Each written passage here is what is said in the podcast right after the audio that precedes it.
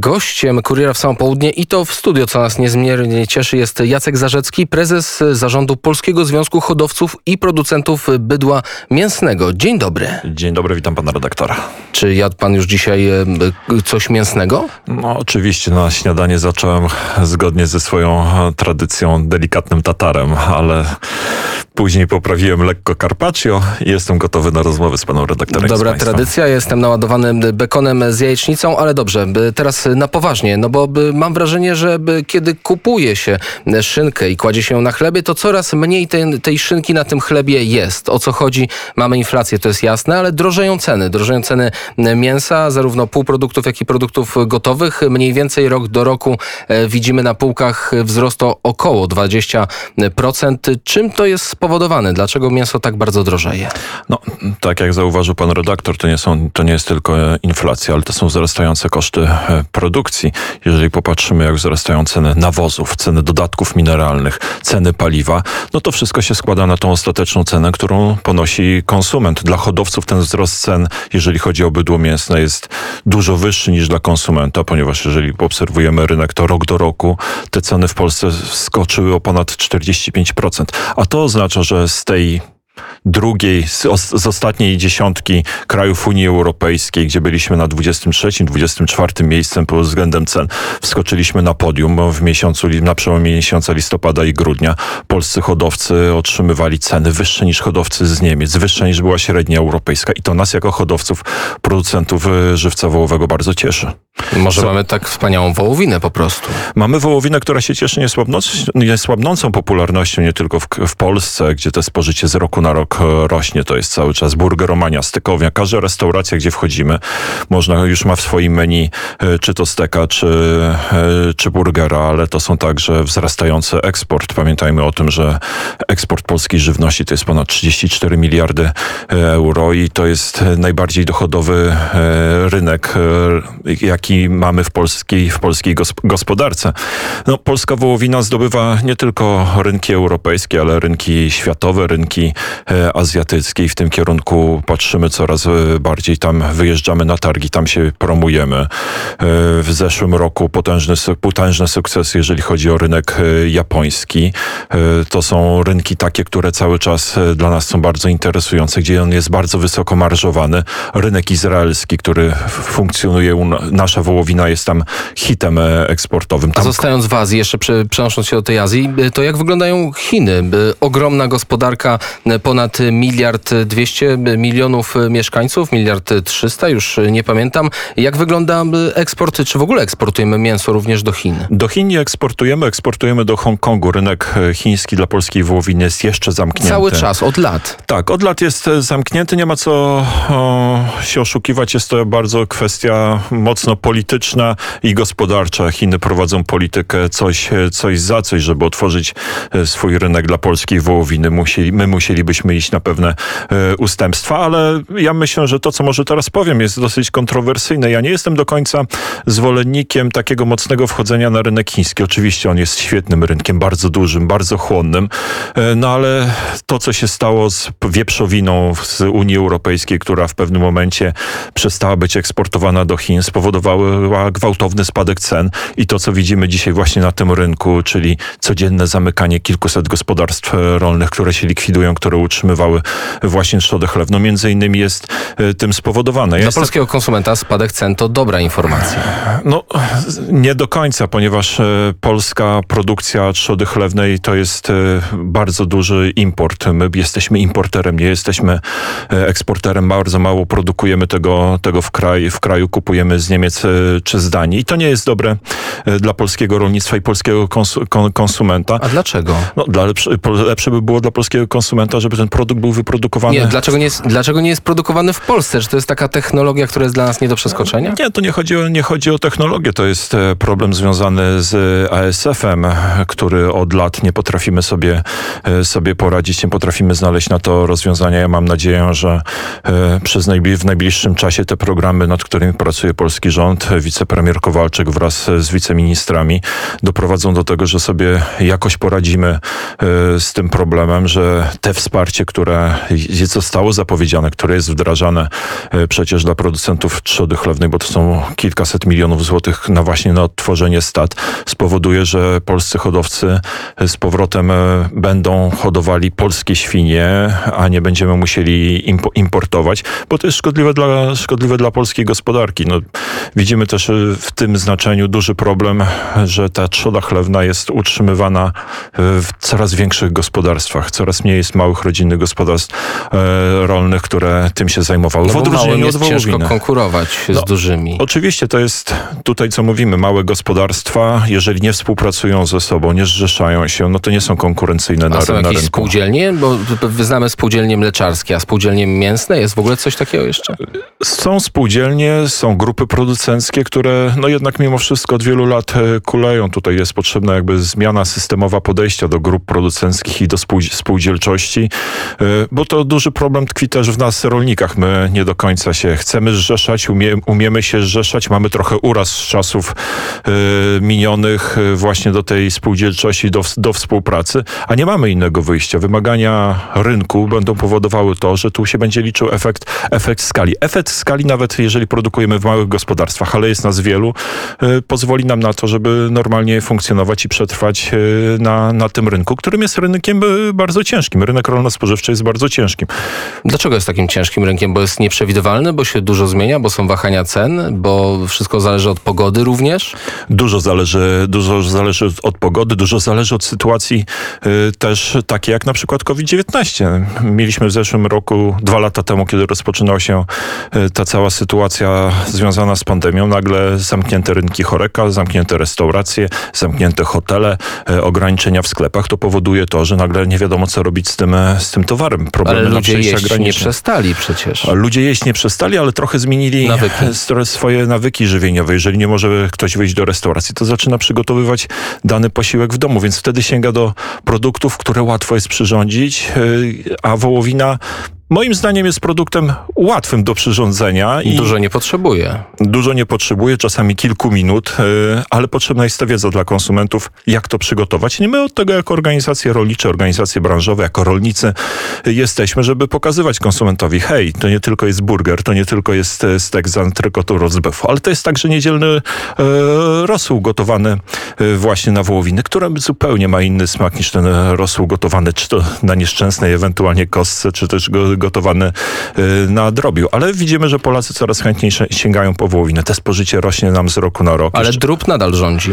Y, drób i wieprzowina to są podstawowe mięsa, które, które jedzą, jedzą Polacy. Później jest, y, jest wołowina, ale to powoli wracamy, na, do, może nie wracamy do tej średniej europejskiej, która wynosi około 10 kg. W Polsce jemy niewiele ponad, e, ponad 4, ale bardzo dużo wołowiny eksportujemy. Ponad 75% polskiej produkcji to jest e, eksport do krajów Unii Europejskiej do krajów trzecich. Jesteśmy jednym z największych eksporterów e, właśnie wołowiny w Unii, w Unii Europejskiej. Coraz bardziej rozpychamy się na tych rynkach, które częściej były dla nas zamknięte. Widzimy czasami problemy, jak na przykład eksport do Algierii, gdzie to jest kraj z dużymi potrzebami, jeżeli chodzi o wołowinę. No ale tam nam ciężko jest przebić ze względu na kwestie polityczne, bo tam e, właśnie Francuzi bardzo mocno pilnują tego, tego rynku. Oczywiście te całe zamieszanie, które było związane z Brexitem, także spowodowało dużo niepewności, czy będziemy dalej tam eksportowali, ale jak widać e, udaje się nam tam utrzymać ten rynek. No właśnie, bo od 1 stycznia pojawiły się zmiany, jeżeli chodzi o import różnych rzeczy do Wielkiej Brytanii. Y, jeżeli chodzi o mięso, zostało to mocno utrudnione? Znaczy wprowadzono nowe kontrole. E, ten prze,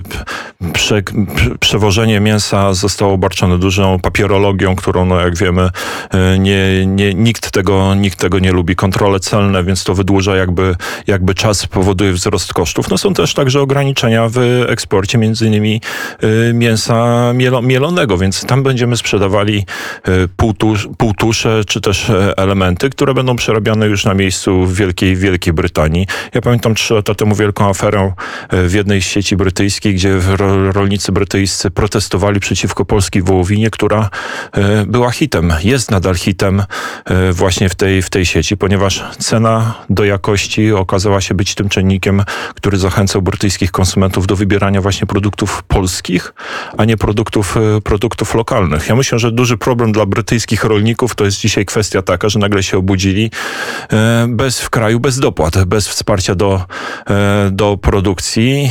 To, co mamy w krajach Unii Europejskiej, no i rząd musi w jaki brytyjski, w jakiś sposób chronić tamtejszy rynek, tamtejszych, tamtejszych hodowców, a my, a my musimy dalej walczyć o to, żeby zdobywać nowe, nowe rynki, to bo to jest tych, dla nas to bardzo jest ważne. Nas bardzo ważne. A to a propos tych dopłat, bo przypomniałem sobie w zeszłym tygodniu wiceminister rolnictwa Norbert Kaczmarczyk był gościem Radia Wnet i zadałem mu pytanie, czy bez dopłat w ogóle da się robić jeszcze rolnictwo? Czy da się produkować choćby wołowinę? Pytanie. Da się, da się, ale wtedy wiemy, że ta konkurencyjność jest e, dużo, dużo mniejsza. Wtedy te ceny by były, na pewno musiałyby być adekwatnie, e, adekwatnie wyższe.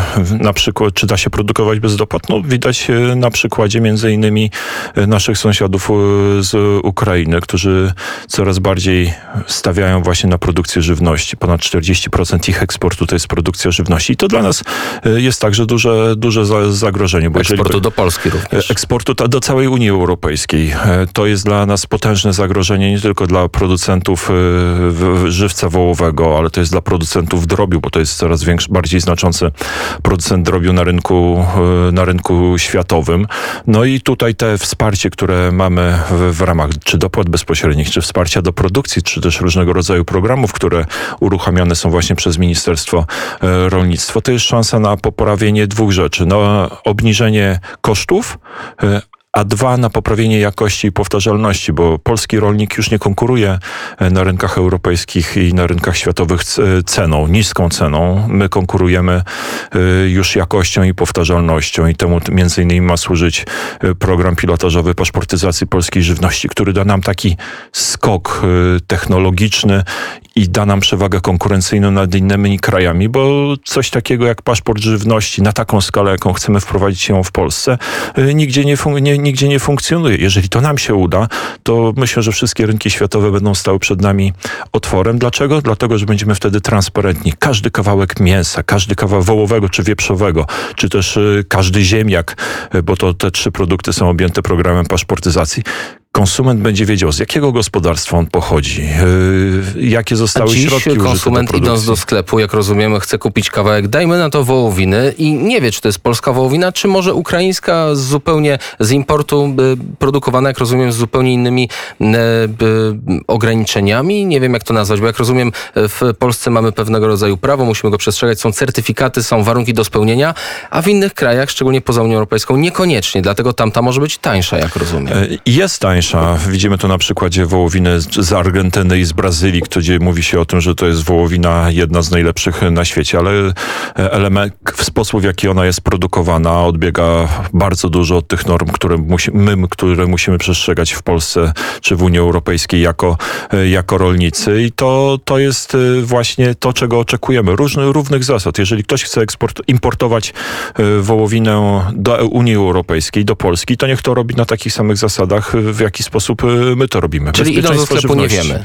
Nie wiemy, czy to jest mięso polskie, czy ukraińskie. Nie, ma, nie, nie jest to do oznaczone. Nie, do końca, do końca nie wiemy. Nie, musi być ono ozna, ozna, oznaczone, ale tak de facto konsument no, może już coraz częściej, ale jeszcze niezbyt często czyta e, to, co, co kupuje, nie zwraca uwagi na ten y, kraj pochodzenia, a myślę, że powoli rośnie tak bardzo mocno ta świadomość e, konsumencka. Między innymi temu służy oznaczanie produktów, które pochodzą z Polski znakiem produkt polski. Jednocześnie duże sieci już udowodniały w przeszłości, że no cóż, pomidor polski, a rzeczywiście z Hiszpanii, ziemniak polski, a rzeczywiście holenderski. Zdarzały się takie przypadki. UOKiK nakładał duże kary na duże sieci. Zdarzały się takie przypadki, takie sytuacje należy, należy piętnować, ale przede wszystkim budować tą świadomość konsumencką. Żyjemy w Unii Europejskiej, gdzie mamy możliwość zakupu produktów właśnie z Unii Europejskiej, mamy wolny transfer gospodarczy i to konsument niech decyduje, co chce kupić. Zadaniem państwa jest jest może nie ograniczanie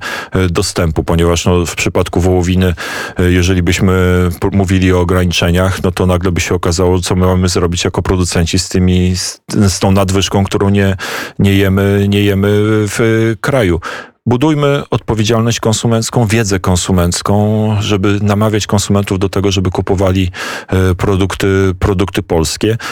To jest bardzo ważne to, co dzisiaj się dzieje w e, Unii Europejskiej, czyli nowa wspólna polityka rolna, nowy ten zielony, zielony ład, który niestety będzie powodował to, że będą wzrosty cen żywności, e, bo jeżeli laicy z biurowców w Brukseli mają się zajmować e, rolnictwem, no to ja jestem tutaj pesymistą.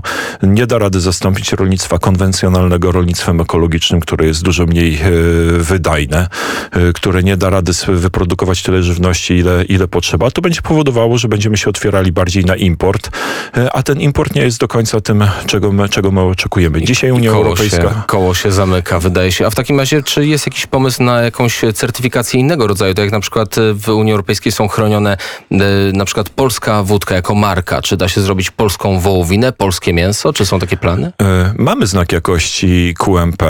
Jest to znak, który jest uznawany przez Unię, Euro, Unię Europejską. Coraz więcej rolników uczestniczy w tym znaku, znaku jakości, ale ja myślę, że mamy też dużo możliwości kupowania wołowiny nawet nie w tych dużych sklepach, nie w dużych sieciach, tylko w tych małych e, sklepach. Nawet może już coraz mniej tych osie, osiedlowych, ale w tych e, sklepach, e, gdzie mamy dostęp do wołowiny prosto z gospodarstwa. Bardzo dużo, coraz więcej rolników zaczyna sprzedawać wołowinę bezpośrednio. Widzimy tutaj wzrost tych gospodarstw, które zajmują się małym przetwórstwem i to Ale jest nadal jest dobre. tym problem. Jest to nadal trochę ograniczone, jeżeli chodzi o bezpośrednią sprzedaż. Wiadomo, to jest efekt, efekt, efekt skali. Duża sprzedaż masowa nigdy nie zostanie zastąpiona przez tą sprzedaż y, y, bezpośrednią z małych gospodarstw, ale tą skalę możemy, y, możemy, możemy zwiększać i to, to de facto robimy, bo widzę praktycznie codziennie y, nowych hodowców, którzy, którzy się przekonują do tego, że lepiej jest sprzedać im gotowy produkt dla bezpośrednio konsumentowi i tą marżą, którą zjadają pośrednicy, zjadają zakłady mięsne, podzielić się z konsumentem, bo wtedy konsument zapłaci może ciut więcej, ale za produkt wysokiej, wysokiej jakości i który ma zawsze pewność, że będzie dostarczany świeży, dobrze, z dobrego, gospoda- dobrego gospodarstwa, y, a rolnik będzie miał tą wyższą, wyższą marżę i myślę, że o to chodzi. Czyli Właśnie budowanie nastawiajmy tej się, więzi. nastawiajmy się na jakość, a nie tylko na cenę. Jeszcze ostatnie pytanie. Oczywiście wątek polski jest najważniejszy w tym wszystkim, ale y, wołowina Kobe przereklamowane? Moim Czy zdaniem, dobre? e, moim zdaniem e, trochę tak. Tutaj duży, dużą rolę odgrywa marketing, tak samo jak dużą rolę odgrywa marketing e, w przy wołowinie brazylijskiej i argentyńskiej. Smak polskiej wołowiny z ras mięsnych, z rasy limousin, z rasy Hereford, z rasy Angus niczym nie odbiega od tej wołowiny japońskiej, niby smarowanej piwem. Tak jest. No to tu y, stawiamy kropkę, ale kropka będzie y, muzyczna. Y, Tymczasem o wołowinie mówił nam Jacek Zarzecki, prezes zarządu Polskiego Związku Hodowców i Producentów Bydła Mięsnego. Dziękuję bardzo za rozmowę. Dziękuję bardzo.